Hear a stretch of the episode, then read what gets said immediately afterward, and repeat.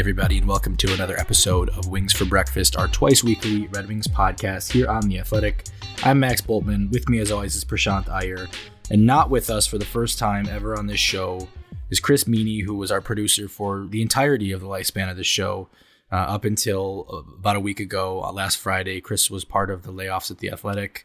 Um, we're really going to miss Chris. He, he was a huge part of this show. Um, if, if, you've enjoyed it over the over the, the life cycle that we've had, almost nine months here, I, I promise you, Chris is a big reason why. Um, and we just wanted to kind of off the top, you know, express our uh, how much we liked working with Chris, how, how how sad we are that we won't be on this show anymore.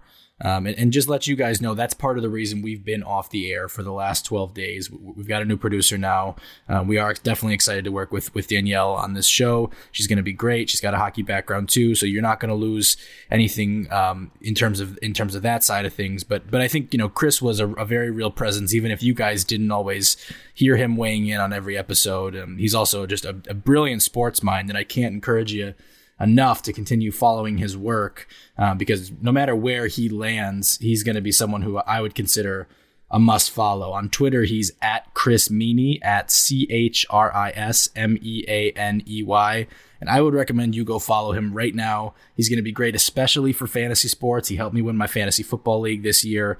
Um, and I cannot say enough about uh, him as, as, a person, as a sports mind, and certainly um, as, as a producer of our podcast. So he's been great to work with. We're definitely going to miss him. And we just wanted to start the show that way. We're also, you know, going to be having a, a, few little changes that we'll note um, here for you. The show during the summer now is going to be uh, only once a week. Uh, we're still going to be on for all the big news events. You're still going to have us after the draft lottery, around the draft, uh, free agency. Every time there's big news, we'll be here. We'll be on we just may not be quite as frequent with the twice a week every week as we had been previously. Um, it'll be a little bit of an adjustment, but but I think it's going to work out just fine, and uh, we'll, we'll still finish up some of the series we had been doing here on, especially with the dominant teams bracket. I don't think you'll notice too big a difference in that way, but you may be hearing from us a little less often for the summer, but we'll get back to it and uh, and, and, we'll make sure that we're not missing out on any anything uh, that we're supposed to weigh in on, anything you guys need to stay busy, and and obviously we really appreciate everyone's patience with us, as I know it's been uh, almost two weeks now since our last episode. So definitely been tough times in Wings for Breakfast land, and we really appreciate everyone being patient and sticking with us. Prashanth, anything you want to add to all that? No, I mean, just echoing your sentiments about Chris, I will say Chris, for those of you that don't know, is a major Habs fan. And so being a Red Wings fan and, uh, you know, running this podcast for the last year, literally the only positive thing we were ever able to say about the Red Wings was the fact that they swept – you know, the, the Montreal Canadiens, and Chris, you know, took it on the chin. Absolutely loved it. Gave us great banter back and forth. Uh, so really going to miss working with them, but excited to be working with Danielle uh, moving forward. And so you guys will hear and see more of her uh, as a part of our pro- uh, producing team going forward. Yeah, she's gonna still weigh in. She'll help decide some tie breaks with Prashanth and I disagree, and uh, she'll she you know she follows the Ducks, so John Gibson there should be a, a, quite the foil to Prashanth uh, Prashanth's goalie hatred. So we'll see who comes out on top and all of that when all is said and done. It's fair, it's fair, but there are plenty of other Ducks goalies that didn't go in the first or second round. I'm just gonna say that. Well, we'll see. We'll see how it shakes out. I'm I'm excited for a, a new take on Prashanth's take.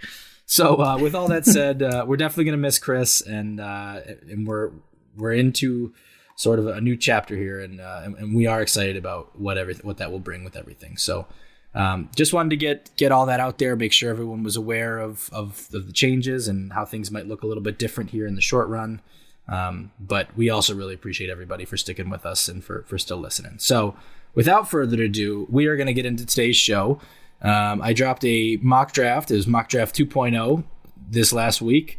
Uh, this was the three round, so the first one that was uh, really goes beyond the first the first round and the first pick or so. So we got six picks in the first three rounds to break down. Uh, the Red Wings will have three in the second round, two in the third, and obviously their their first pick, which we are less than two weeks from knowing where it is. Anything though jump out to you about this first? Uh, I guess it's 2.0 mock draft for the Red Wings, Prashanth. Yeah, so I absolutely love that. Just right off the bat, you crushed everybody's hopes and dreams and just started with the Red Wings at fourth overall. So I think everyone really enjoyed that opening the article and seeing fourth overall being the get go, mathematically most uh, most likely spot for the Red Wings to draft. But way to keep crushing those uh, those hopes and dreams, Max. Yeah, I had to. You know, I mean, I, am not going to be the one that sets everyone up for disappointment when it's more than twice as likely as the next most likely outcome. That's fair. Uh, that's absolutely fair. And, and and I think even beyond the fact that you set the Red Wings up with fourth overall, you also went with a player that you know not a lot of mocks and not a lot of people have necessarily put him at fourth overall, despite throwing his name around in that tier. And you went with Alexander Holtz, uh, who's basically a great, great sniper, arguably the best goal scorer in this uh, in this draft class. And you went with Holtz at four, uh, presumably uh, I think you said you assumed that Lafreniere and Byfield and then Stutzle were the top three that had gone. So that's ahead of guys like Marco Rossi, Lucas Raymond. So I'm curious a little bit. You, you gave a little bit of text um, kind of supporting that there, but what else kind of drove you to, to put Holtz at fourth overall? Yeah, so it, it's two things. Number one, I think he's a really good player, and I think he merits consideration here, right? Like I think he, as as a goal scorer, as a player who has advanced, who has proven it against men, like he is in this tier, and I I think like there's a really good argument for picking him. I think he's the guy who, if if the Red Wings are looking for someone who's going to become uh, maybe their third 30 goal scorer since 2009. Alexander Holtz has a very real chance to be that should they draft him. He's got a great shot. Uh, Corey has has really strong grades, in particular on his puck skills and vision. I, have watched uh, some Holtz video, and uh, you know, I, obviously Corey has seen more than me, but I haven't seen anything that would indicate that that's you know off base at all. So um, to me, I think Holtz is, is an outstanding has an outstanding potential as an offensive player. And I think the fact that he has proven it and done it against men really means something. Uh, at the same time, I do want to interject here that I think people sometimes take these as like this is like me ranking. Sometimes with mock drafts, like I'm trying to show different scenarios here, right? Like I, I've done one where Marco Rossi was the Red Wings pick at four. I think that would be a fine pick too. There's a very good case for it. He's a center he handles some of their playmaking issues, whereas I think the Red Wings, for what it's worth, have issues with playmaking and goal scoring. I don't find that to be a particularly controversial take, but I think in some of the comments, some of the response was, you know, they need a playmaker more, and you know, I, I get it. I think they also need a center a lot. I get it. But I think there's a real case here for Marco Rossi. A lot of it, or sorry, for uh, well, for, yes, for Marco Rossi, but also for Alexander Holtz. and, uh, and and I think that you know it's it's just worth diving into that. I also think Holtz plays the kind of game that NHL scouts are going to like a lot, right? Like where there are going to be more questions about height and and all that stuff about Marco Rossi. You know, get your mind around the fact that it's not just him and it's not just Lucas Raymond, who also is an incredibly talented prospect. I've seen he and Holtz live at the uh, World Junior Summer Showcase. Uh, Raymond pops a lot off the ice. So does Holtz. So I, I think that you know everyone's going to have some kind of preference order there. I'm not even necessarily indicating that I, I rank one over the others, but I think those three, along with Cole Perfetti and along with Jamie Drysdale, are all together in a tier. And so part of the rationale for putting Holtz here it's just I wanted to explore one of the options that hasn't been explored very much. Yeah, and and Holtz is again when you're talking about players, Max. I think you made a great point that there's really a tier of players here between you know three all the way down to arguably eight or nine, depending on how you want to do this. Where these are players that are very very similar uh, to one another, and there's not a whole lot of separating them, um, kind of from who's going to go at three and who's going to go at eight or nine. Like I don't think there's a a lot of distinction here. And so I think that's really important for people to just not lose sight of that fact that, hey, you know, there's a there's some great players, great talent, and there's not a whole, you know, lot separating um, moving forward. And so when I think you're talking about Alexander Holtz, I think there's a couple of things to really drive home. Uh, and so first, I saw a lot of discussion going on about this um, on Twitter about how would Holtz have performed if, let's say, you took Jack Quinn off the Ottawa 67s and you put Alexander Holtz in that position. And and when you're comparing Holtz, who's put again playing in the SHL, arguably one of the top three leagues uh, in the world uh, after the KHL and the NHL, and you're taking a guy who's playing just over 12 minutes a game and was getting maybe one and a half shots on goal in that men's league at his age and dropping him into Jack Quinn's position, where Jack Quinn is playing on the most loaded team in the OHL. Uh, he's got other talented players on his roster, like Marco Rossi, that take some of the attention away from him. He gets 21 minutes a night. Uh, he gets to shoot the puck four times a game. You know, you put a guy like Holtz in that position, and with Holtz's skill set, uh, you're talking about a guy who, while Jack Quinn scores 50, maybe Holtz scores 60 or 70. And I think that's the kind of talent uh, you're seeing from a player like Alexander Holt. And, and that's honestly what I think makes him such a special player and, and merits his discussion in these settings because he is going to be the best goal scorer. And when you're talking about a Red Wings team that right now uh, can't seem to put the puck in the net, had one of the worst offenses in, in franchise history, uh, it's hard to argue against taking a guy that's arguably the best pure sniper uh, in in this draft. Like you're almost saying, I'm going to take the Patrick Laine of this draft. And while Laine is certainly an inferior player overall to a guy like Matthews, Patrick Laine is still an incredibly talented player that offers a lot to Winnipeg and gives them that extra dynamic. So I think there's a lot of positives about Alexander Holt. And again, it's another uh, another scenario for people to look at and see. Um, you know, at the four spot for the Red Wings. Yeah, the, the criticism I was most surprised by was the idea that people think Holtz is slow, and I don't agree with that at all. I mean, I know that he's not, you know, as fast as Tim Stutzle, but he's, you know, he's still a quick player, right? Like he's still, I mean, is he gonna be an absolute end to end burner? I I don't think so necessarily. And you know, Corey's got a 50 on his skating, which is dead average, right?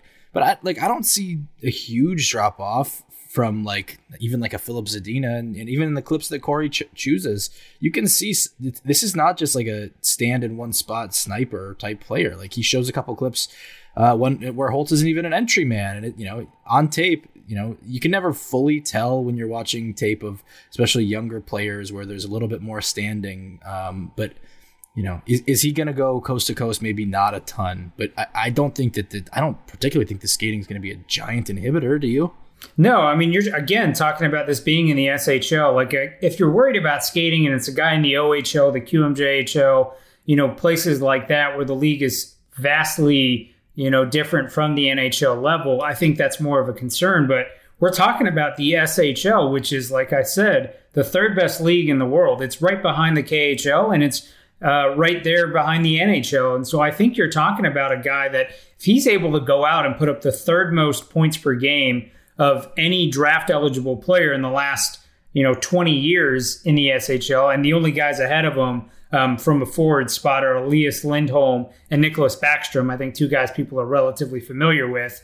Uh, it's it's really really impressive what he's been able to do, and so I, I just don't think you can do that if you're not able to skate at the pro level. And yes, there are deficiencies to Holtz's game. He's certainly not in uh, at least this year, he didn't have a huge impact at five on five. He was kind of a minus from a five on five uh, Corsi for percentage standpoint relative to his teammates. That's certainly a concern. Um, you know, he was when you're looking at five on five even strength goals for percentage, he was minus 5.3% relative to his teammates. That's potentially a concern. Although, again, we're using goals for when that's not an ideal statistic to use. But that being said, I think there are clearly tools and skills about this kid that warrant his mention uh, in the top five and certainly at fourth overall. I, I would agree, and that, so I, I, don't know. I I'm again, I'm not going to say that I think that Alexander Holtz is a stone cold number four, and you'd be crazy to pick someone else there. I'm not even necessarily saying he should be the favorite, but I'm saying that he should be a real option here. And I think especially for a team like the Red Wings,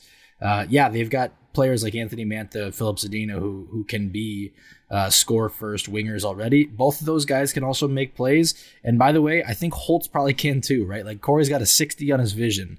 I don't think this is a guy who's going to be a stand in one spot, one timer guy. So um, I thought Holtz made sense. He also fills what happens to be a need. This was not why I uh, put him in the four spot, but they don't have any impact right handed uh, forwards on the roster right now. I mean, Luke Glendening certainly makes an impact, but he's not an you know an impact guy as we would use the term here. So, um, kind of a, a, a, happy coincidence for the Red Wings if that's how it works out. And so is Lucas Raymond, and that's a point that that came up in in some of the responses. And Lucas Raymond uh, can obviously make a lot of plays. So. I, I, you know I would not knock a Lucas Raymond pick at number four, but I, I just thought you know Holtz is a very to me uh, a very real, should be a very real consideration at that four spot. Yeah, I almost wonder if we would be talking about him differently had he stayed the whole season in the Super Elite League, which is the the Swedish Junior League, well, and that's yeah. where a lot of the the players come from. And, and remember, Holt actually started the season in that league, but had to be moved up to the SHL because he scored seven goals in three games. Like the, the kid was going to break every record if he stayed in that league, and therefore had to be moved up to the next challenge. And so, if all of a sudden you're talking about a kid who scored 65 goals in the Super Elite League, which he's very well may have, um, I think the press about him is different, and that's that's kind of wrong because again we're relying on point totals at this point and and not necessarily making the necessary inferences about these players. Uh, but at the end of the day, we know very little about an 18 year old kid. We know very little about all of these 18 year old kids. So much of what they become ultimately depends on how they're drafted, developed, and, and managed from this point forward. So Max, I think it was totally reasonable to put him at four. Well, thank you, Prashanth. Let's see if you think the same about the rest of the draft. That that part I'm less confident that you'll agree with. Uh, at 32, I went with Ozzy Wiesblatt. I know that you've got uh, you know some mixed feelings about some of the WHL prospects. I'm sure there's probably even WHL guys who will go later than 32 that you might even like more than Ozzy. But what did you think of that that pick? Yeah, Wiesblatt's an interesting player. You know, he's uh, again not that he's not like a prototypical there's not like a skill that you're going to point out about Wiesblatt and say, yes, this is what he does outstandingly well. Um, that being said, he is uh, a good driver of at least high danger chances, and some of Will Scouch, uh, some of Will Scouch's tracking data, he's found that when uh, on the ice, uh, his team tends to take very few low danger chances and mostly takes high danger chances. I think that's worth mentioning. Um, you know, in the WHL this year, he had a relatively uh, okay year. I mean, nothing mind blowing. This again was a down year for the WHL relative to uh, last season, like we've talked about a number of times. You don't have the same kind of trio of centers in, in Krebs, Dach, and Cousins uh, at the top of the draft board. You you, you have a far fewer uh, talented players there. But that being said, I do think Wiesblatt is a guy who will get some mention somewhere between 30 and 60 um, whether he's right to go at 32, that may be a little early for my taste for a guy that, like I said, I don't know that he does anything that really blows your mind. And and at 32, you're likely to have um, a handful of other players that uh, could have slipped in the first round. And again, with this not being a, a pure mock, um, you're kind of left to guess who was actually on the board at at 32 for Max to to pick from. But I think I'm okay with the pick, given that this is kind of the realm in which he could go. But it's certainly on the earlier side for me, uh, just given the the relative down year for the WHL. The fact that his numbers don't blow you off your mind. He doesn't have this that one skill you want to kind of concentrate on and, and say this is what this kid does different and better than you know 95% of his draft class. Yeah, I think that's fair. I mean, one of the reasons that I ultimately leaned that way was in part kind of Corey's evaluation of Wiesblatt, and, and particularly this quote from uh, his coach, Marc Habscheid. He competes well. He's a swagger about him. He wants to be in pressure situations, quick stick and feet, and smart offensively. To me, that just went through and ticked a whole lot of boxes of what kind of we saw Yzerman's type be when it came to drafting forwards. Now, he did draft defensemen with his first two top picks last year. Um, but I thought, you know, that ticked some boxes of, of, of the direction the Red Wings went, particularly with the Robert Mastrosimone pick last year.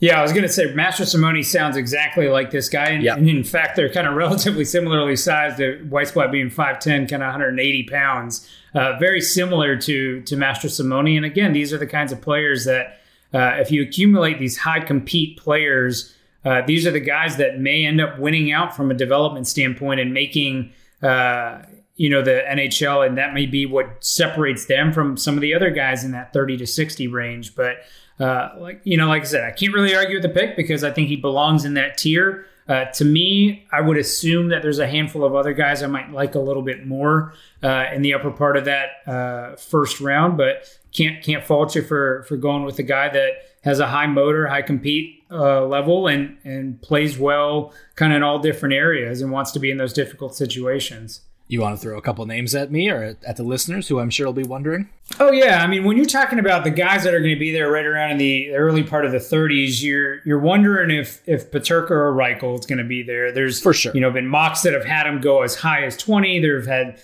there have been mocks where I've seen some of them fall into the 50s, and so in that 20 to 50 range, it sounds like you may have a shot at one of those guys. Um, I do really like both Peterka and Reichel. I think Uh, both have uh, done a really nice job, and again, in a professional league in the DEL. You know, I've knocked the DEL relative to the KHL, SHL, and Liiga. But that being said, it's still a, a professional league. It's still a men's league, and those two guys have done quite well for themselves. So if one of them's sitting there at 32, sure. I think that's a that's a pick you might want to make. Uh, a couple other guys to to look at. You, will have to see how the defensemen shake out. Uh, there's one guy we'll talk about with your next pick uh, down in the 50s, uh, Emil Andrae, who I think could go as, as high as the late 20s, if not be right around that 30 range. I think he's a guy that could be in there. Um, some of the other Swedish defensemen, William Wallinder, uh, Helge Grans, uh, you know, those those guys are from a defenseman standpoint. I think other ones you want to consider,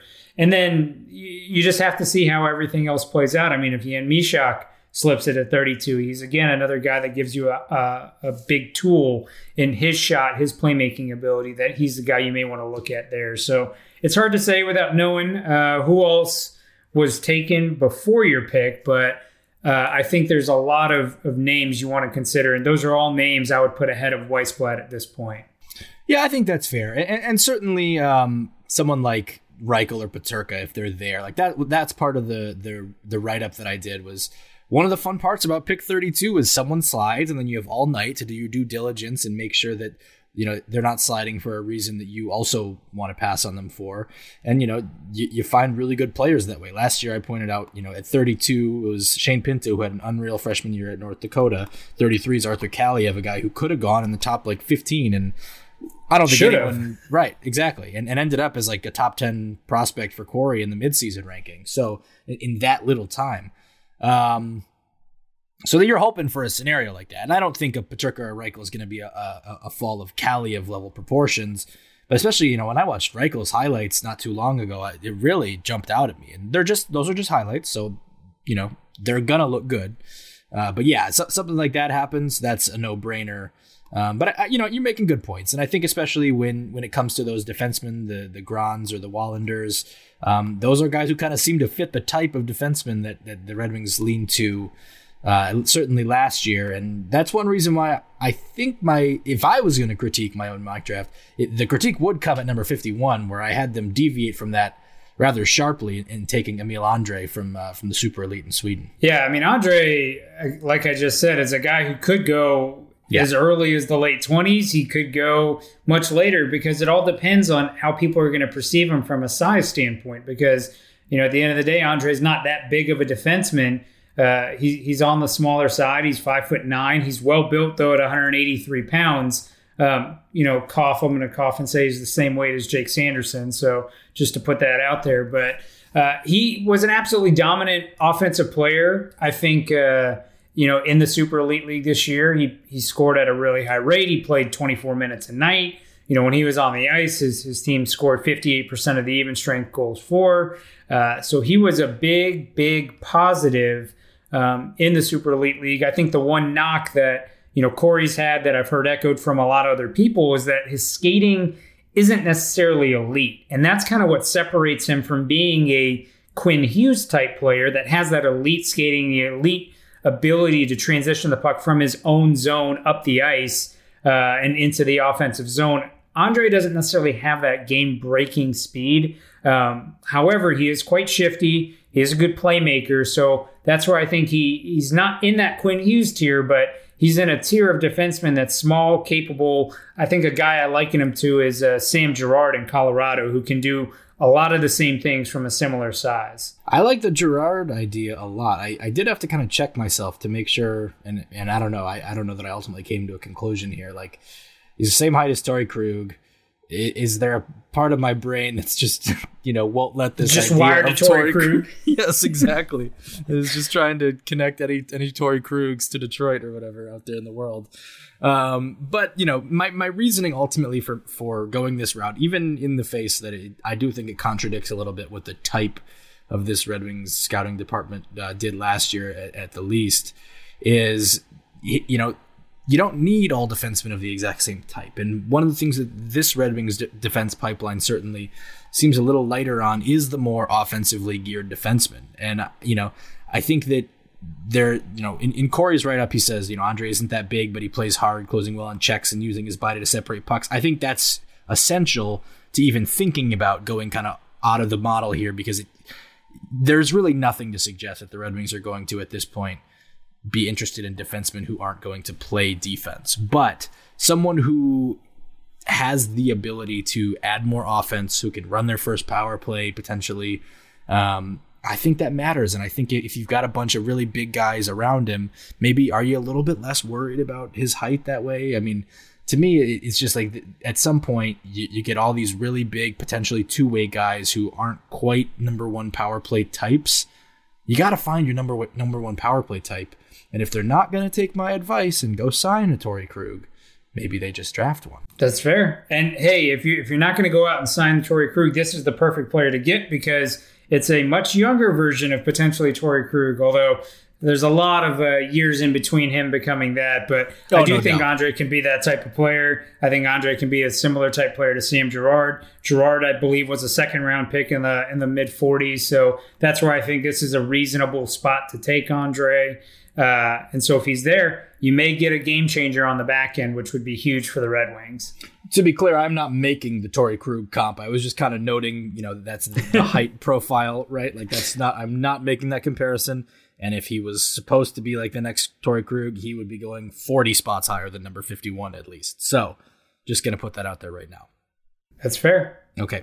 All right. Moving along to the number 58 pick. That is one where I put a guy who I think you and I are in lockstep on. Another slight maybe deviation, I don't know, from kind of the I don't know if he quite fits the same mold that, you know, I also this is a guy who was only in North America for like 30 games. But Martin Chromiak, he, he came over from Slovakia to Kingston for the second half of the season put up huge numbers. He was playing next to Shane Wright.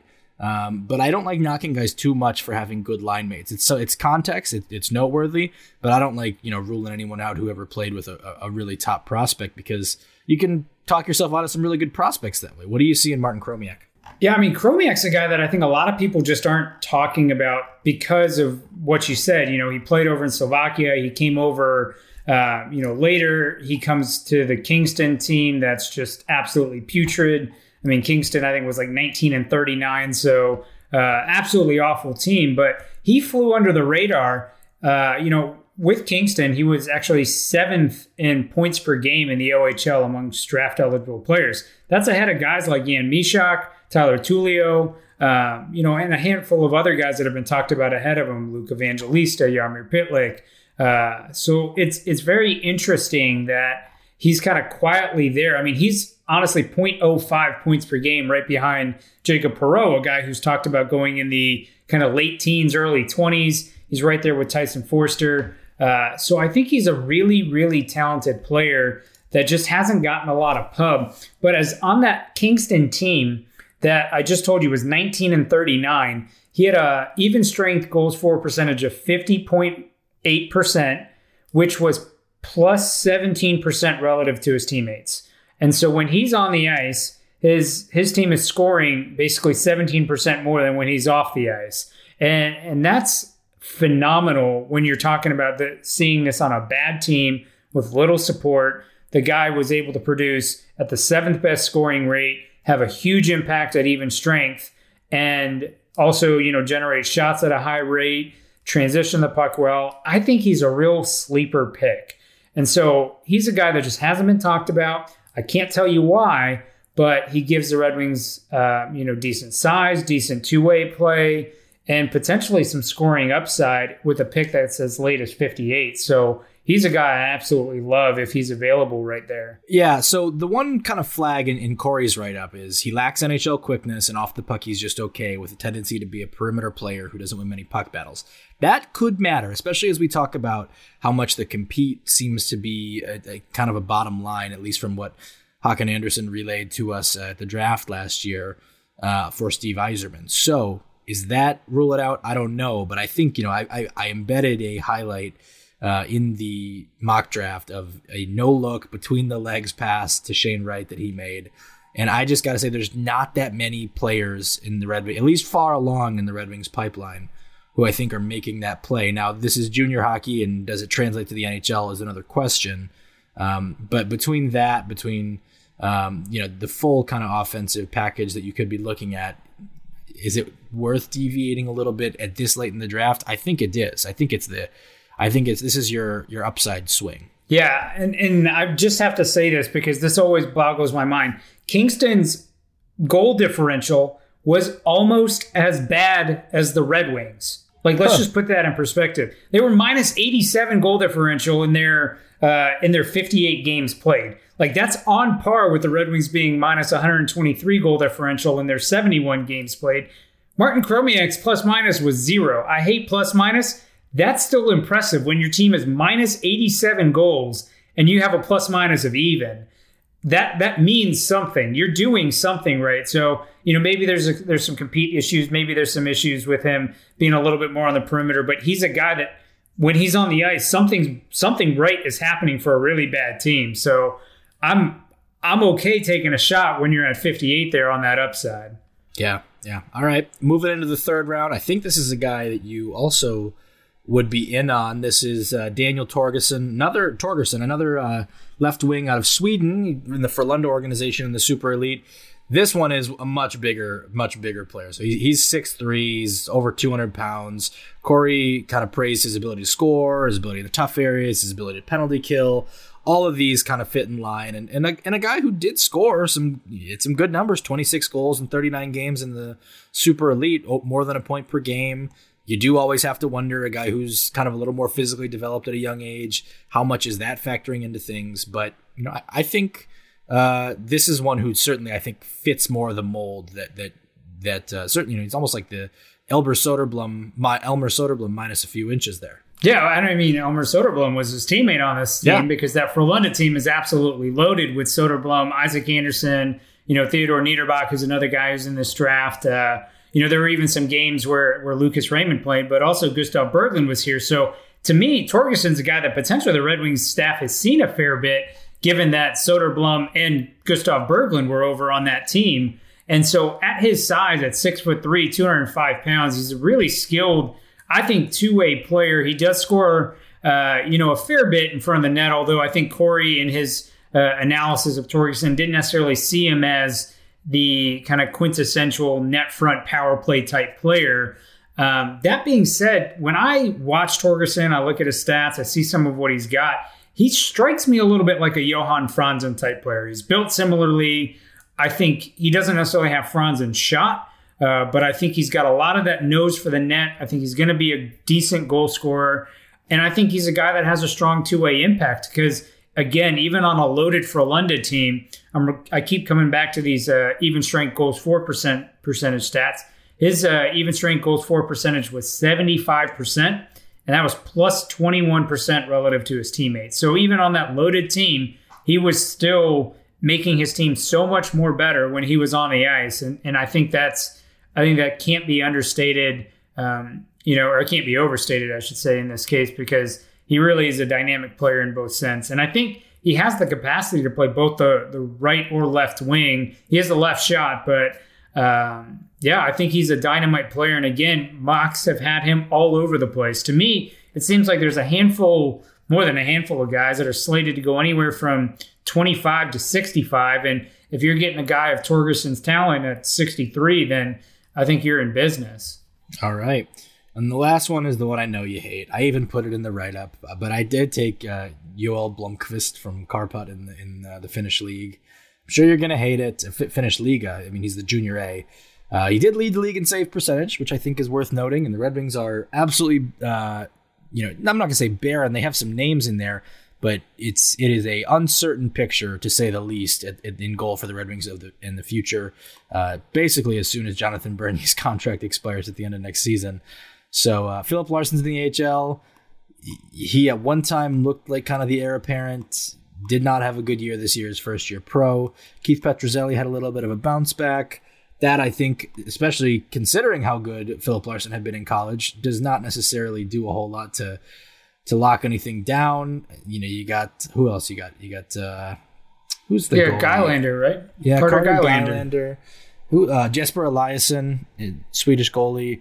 But I don't think there's any like clear heir apparent at this point in the Red Wings system. And I just figure with six picks in the top 65 potentially of, of this draft, uh, actually, I think that's locked up by now because it's the top of the rounds are, are fine. So is it worth taking a swing on a goalie who's going to be kind of in that upper echelon of goalie prospects? I know you're going to say no, but I had to do it. I mean, you know, I'm going to say no. And, and, honestly, were you just like feeling too good about crushing the Chromiak pick and then crushing the Torgersson pick that you had to kind of bring everybody back down by taking the goalie at 65? I, I don't think it brought everybody down, to be clear. I think there's certainly listeners out there who probably are, are thinking that a goalie in the top three rounds is worth doing, but it definitely brought you down. And yeah, I can't let you get too, I can't let you like get too confident that you, you you've gotten into my head and shaped my philosophy too much. It's, it's really a it's a, it's a power play on my part. That's fair. That's fair. I mean, I closed the article as soon as I saw that, and then I had to reopen for the comments just to just to see what happened. But all right, let me let me give a little bit more of my goalie spiel and ramble here if anyone hasn't heard this before. So number one, nobody, nobody, no team. The closest I think is the Ducks, but no team has actually done a decent job of repeatedly identifying good goaltenders in the NHL draft.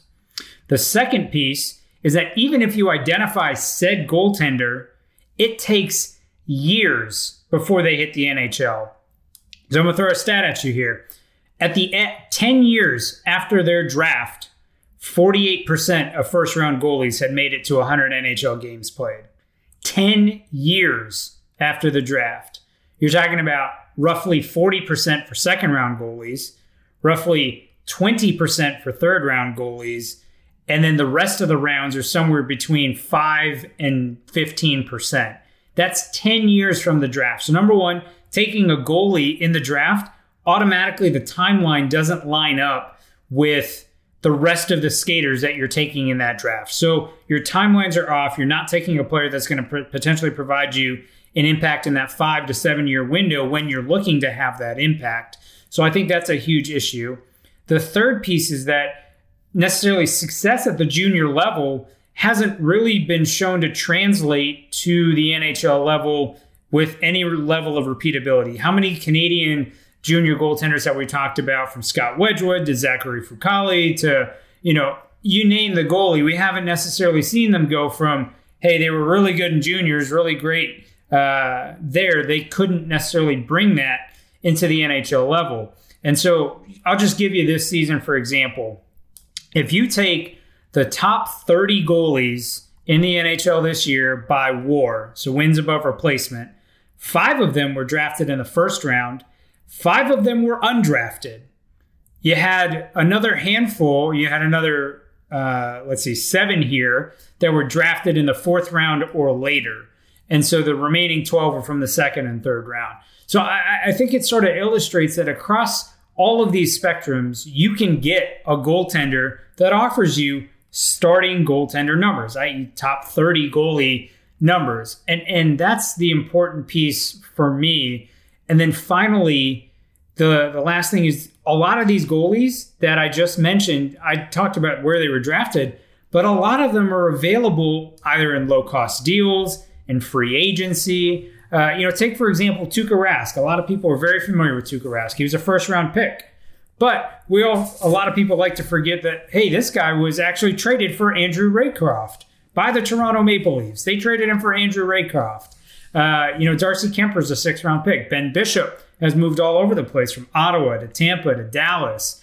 Anton Khudobin has jumped all over the place. He was sixth in goalie war this year. So I, I, think there's so many players, there's so many different ways that you can get that goalie that'll align with your timeline, that'll be cheaper, and it'll be much more easier to evaluate and make sure you're getting things right. Like even Jordan Binnington, a guy who took St. Louis to the Stanley Cup, drafted by St. Louis. He was drafted in 2011.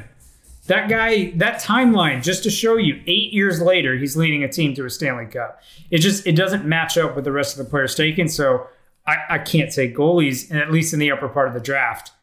At this point, uh, you've once again convinced me that I'm wrong. But I think we're just gonna go on like a path where we're we're kind of like uh, like Lindsay and Tobias Fünke in Arrested Development discussing their open marriage, and you're gonna say, well, did it work out for other teams that drafted goalies?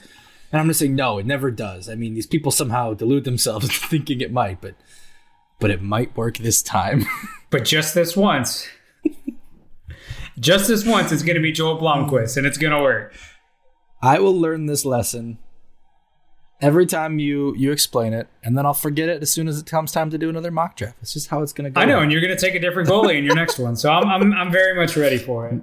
Drew Commesso, come on down. All right, um, let's take a quick break right there. I want to hear from uh, from Hawthorne, one of our sponsors, and then we'll get into some questions.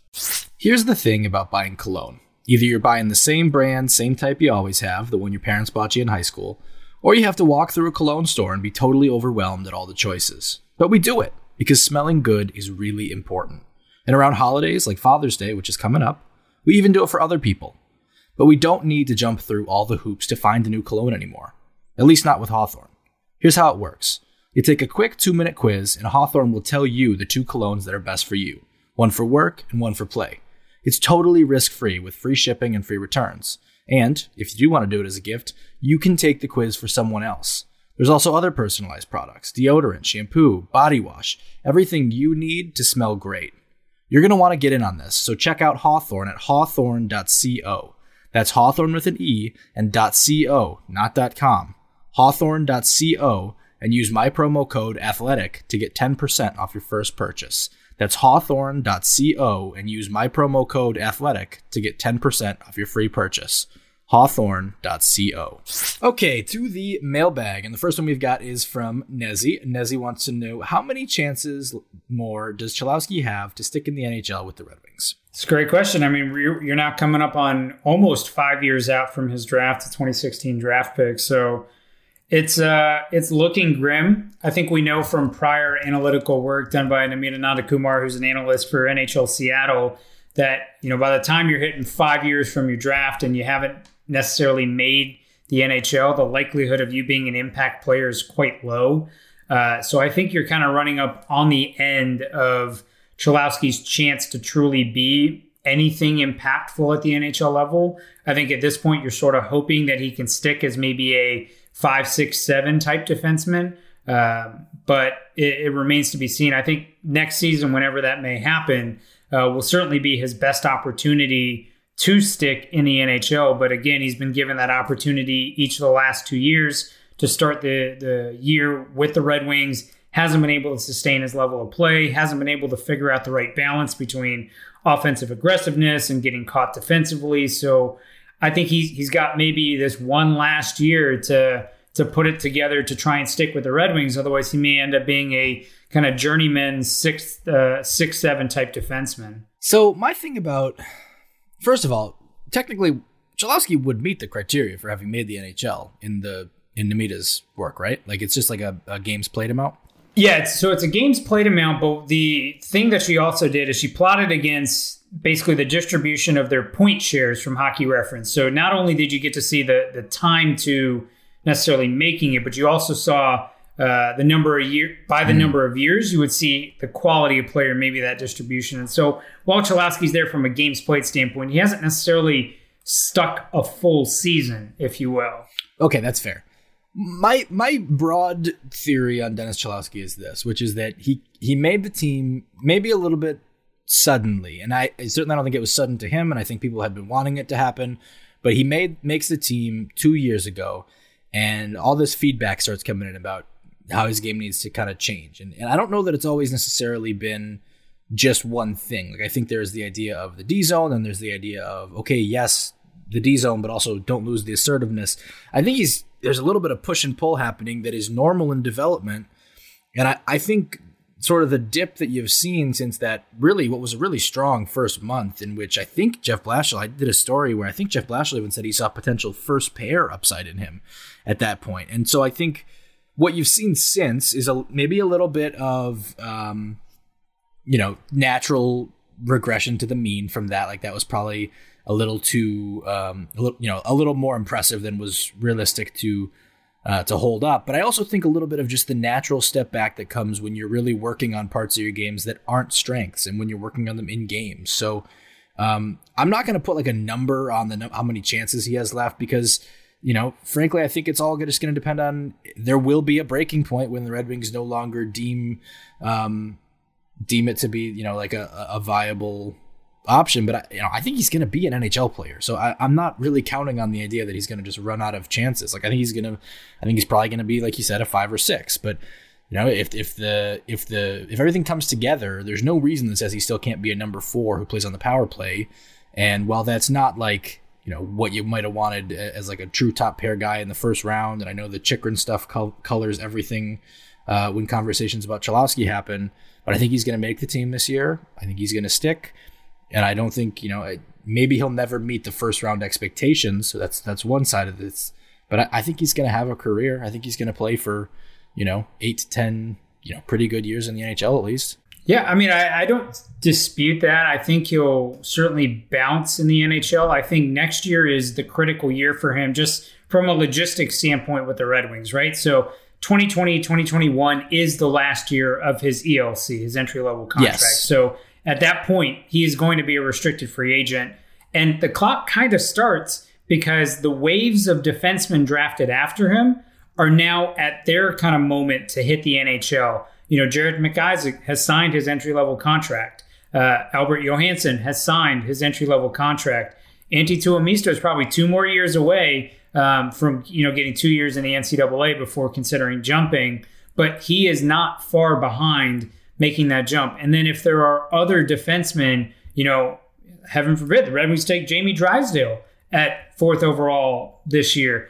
That's another guy that all of a sudden is pushing you out and so I, I think this is the big challenge for Cholowski because this is what happened to the group of defensemen that was here right before, you know, Cholowski, Hronek, Saarijarvi. There was a group of defensemen here, you know, right before them. And and that's the Ryan Sproul, the Xavier Ouellet, the the Alexei Marchenko. All those guys are gone because at this point you had to make room for the next batch. And now Filip Hronek has stuck and Vili Saarijarvi is gone. And now this is kind of Dennis Cholowski's, I'm going to make my stand and stay, or the next wave is going to take me over here. And so I, I think this is a critical year for him sticking with the Red Wings. I think that's fair. And, and when I say, you know, I think he's going to have a career of, you know, eight to 10 years or whatever, um, a lot of that is predicated on I just think he's a really smart person. And I think, you know, maybe sometimes that can lead into uh, over analysis. I don't know, but but I think he's a smart enough person who's going to when, when he when he can get the you know all the pieces together. It, it's just going to work I, based on the brain is my my opinion. I don't know. I don't know, and I will correct myself and say that uh, a couple years ago, Blashill's quote was, "He looks like a guy who could potentially be a top pair type D man." So maybe not as lofty as uh, as I thought I remembered on that, but that's still you know like they, they he saw at that point, a month into Cholowski's rookie year, a guy who could be a top half of the lineup player. And is that likely at this point? I I, I don't think so. But is he a guy who I think can can hang out there and and make a little bit of a difference on the power play, make a little bit of difference at the bottom of a of a defensive lineup? I think so because he's smart, he skates well, uh, and and you know offensive defensemen are not an area the Red Wings are flushing as we talked about earlier in the mock. So to me, that's uh, that's where I'm at on it. But I, I will grant, you know, it does have to actually happen at some point because potential can only stay uh, suitable for so long. Yep, I, I can I can buy that. Okay, on to the next one. This one is from PJ Washer. He says, "Could hockey ever have a team like the Houston Rockets, who are anal- who have an analytics-driven game strategy with kind of how many threes they take, and what in your mind would that look like if there was one?" You know, I think it comes down to the question of how much does coaching impact hockey, and I think from a lot of the estimates we've seen, I think most recently from Micah Blake McCurdy, who's at Ineffective Math on Twitter, the coaches just don't have a substantial impact on what you see on the ice. And so I now has has any coach necessarily attempted to do something like, you know, Mike D'Antoni's seven seconds or less offense in the NHL? No, we haven't really seen that. Um, we haven't really seen someone try to basically radicalize the game by changing up their strategy so much. You know, what would that even look like in the NHL? I think is a valid question. Is it the first team to to ice five forwards at you know because they want to go all offense and and see how that works because they don't believe that defensemen necessarily contribute a whole lot. I think that's a that's an idea that exists that hasn't necessarily been put um, you know, into action. But if you were to cycle five forwards on the ice and look at your shot volumes for and shot volumes against, how would that change? That might be the most radical thing that I could see actually see a coach trying. But at the end of the day, I don't know that there's a system or an offense quite like uh, the seven seconds or less Houston Rockets offense that has basically identified these shot locations where it's either the paint or the you know three point line is what's going to give you the most bang for your buck. That doesn't really exist because, like you know, in the NHL, we can say, oh sure, you know, one timers are the most likely shots to go in, but setting up a one timer is quite difficult. Um, or deflections are, the, are a high likelihood shot to go in, but setting up a deflection is quite difficult. So I think in practicality, we can talk about the shot locations that are you know meaningful and useful in the NHL. But I don't think it's going to be in the same concept as the Rockets. But if if some team did try it, to me, my opinion would be it would look like five forwards on the ice the whole game and see what happens. Yeah, that's definitely a good a good take on it. Is the five forwards? The only other thing I, I would say, and I think this to some degree may already happen sometimes. I don't know. Like with the cross ice passing that happens, I think this is what you're talking about with the one timers. It, maybe it's just more of an emphasis, almost defensively, on sp- spending all of your attention on taking away the cross ice pass and even almost letting someone take a shot from what might be a, a lower danger area up near the blue line, as opposed to letting there be any cross uh, cross offensive zone passing. That almost might be maybe the the more the easier way to innovate around that data about you know a cross ice or cross slot pass uh, that it turns into a one timer or something else is, is almost on the defensive end. Yeah, yeah. I mean, you know, I, I, won't lie. When I'm playing NHL 20, like all I'm trying to do is set up cross slot one timer passes, and because that's the only way he can really score in the game. So it, it makes sense, but I think practically speaking, putting that into to play is just that's where I think the coaching element isn't as big as we perceive it to be. And that's why I don't necessarily think there could be a team like the Rockets, but it could also just be me being super naive and not believing that there is a strategy out there that could revolutionize the game. Yep. Yep. All right. This next one is from Michael Giordano, who says, Could you discuss your thoughts about how the salary cap for this upcoming season might affect the Red Wings, who have less players and money? Uh, already committed onto the schedule. Obviously, um, other teams around the league certainly have higher cap hits coming in.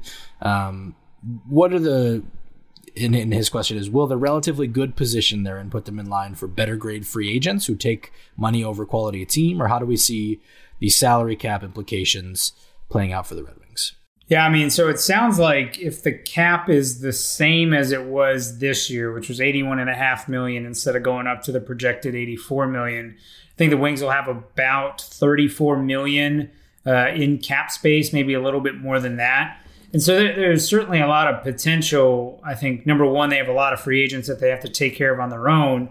Um, but from kind of being a player in free agency, I don't see the the salary cap necessarily impacting their strategy whatsoever in free agency. I think you've heard Steve Yzerman say over and over and over that uh, you know, hey, I'm not going to rush this rebuild. We're not going to go out and make that Torey Krug splash max. So we're gonna we're gonna buy our time and, and, and kind of take some uh, smaller steps to basically put the team in position for a sustainable rebuild.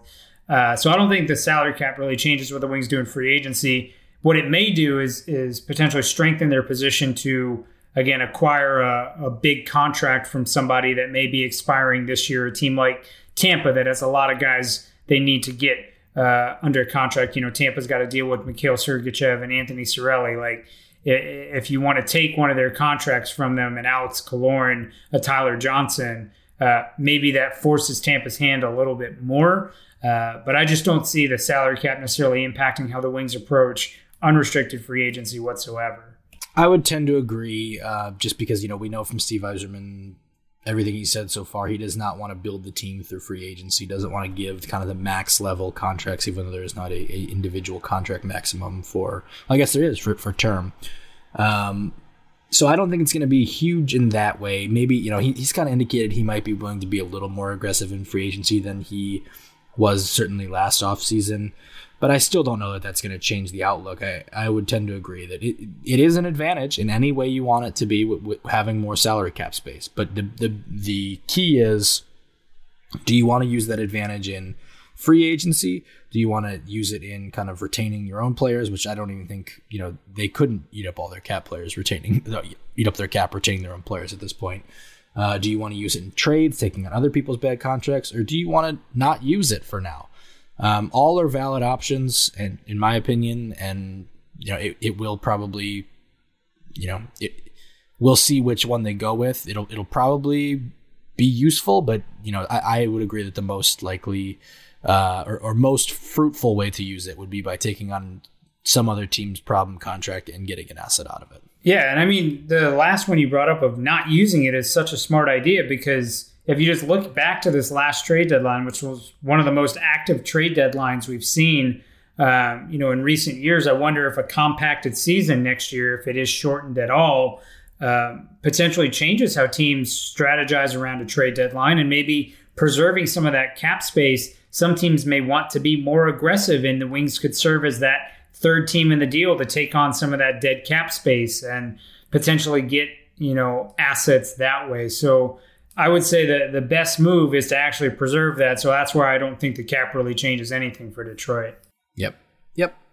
All right, I think that's going to do it for us for today. We will be back at you guys sometime next week. Thank you again for your patience in the delay between the last two episodes, and we'll talk to you next time. Take care.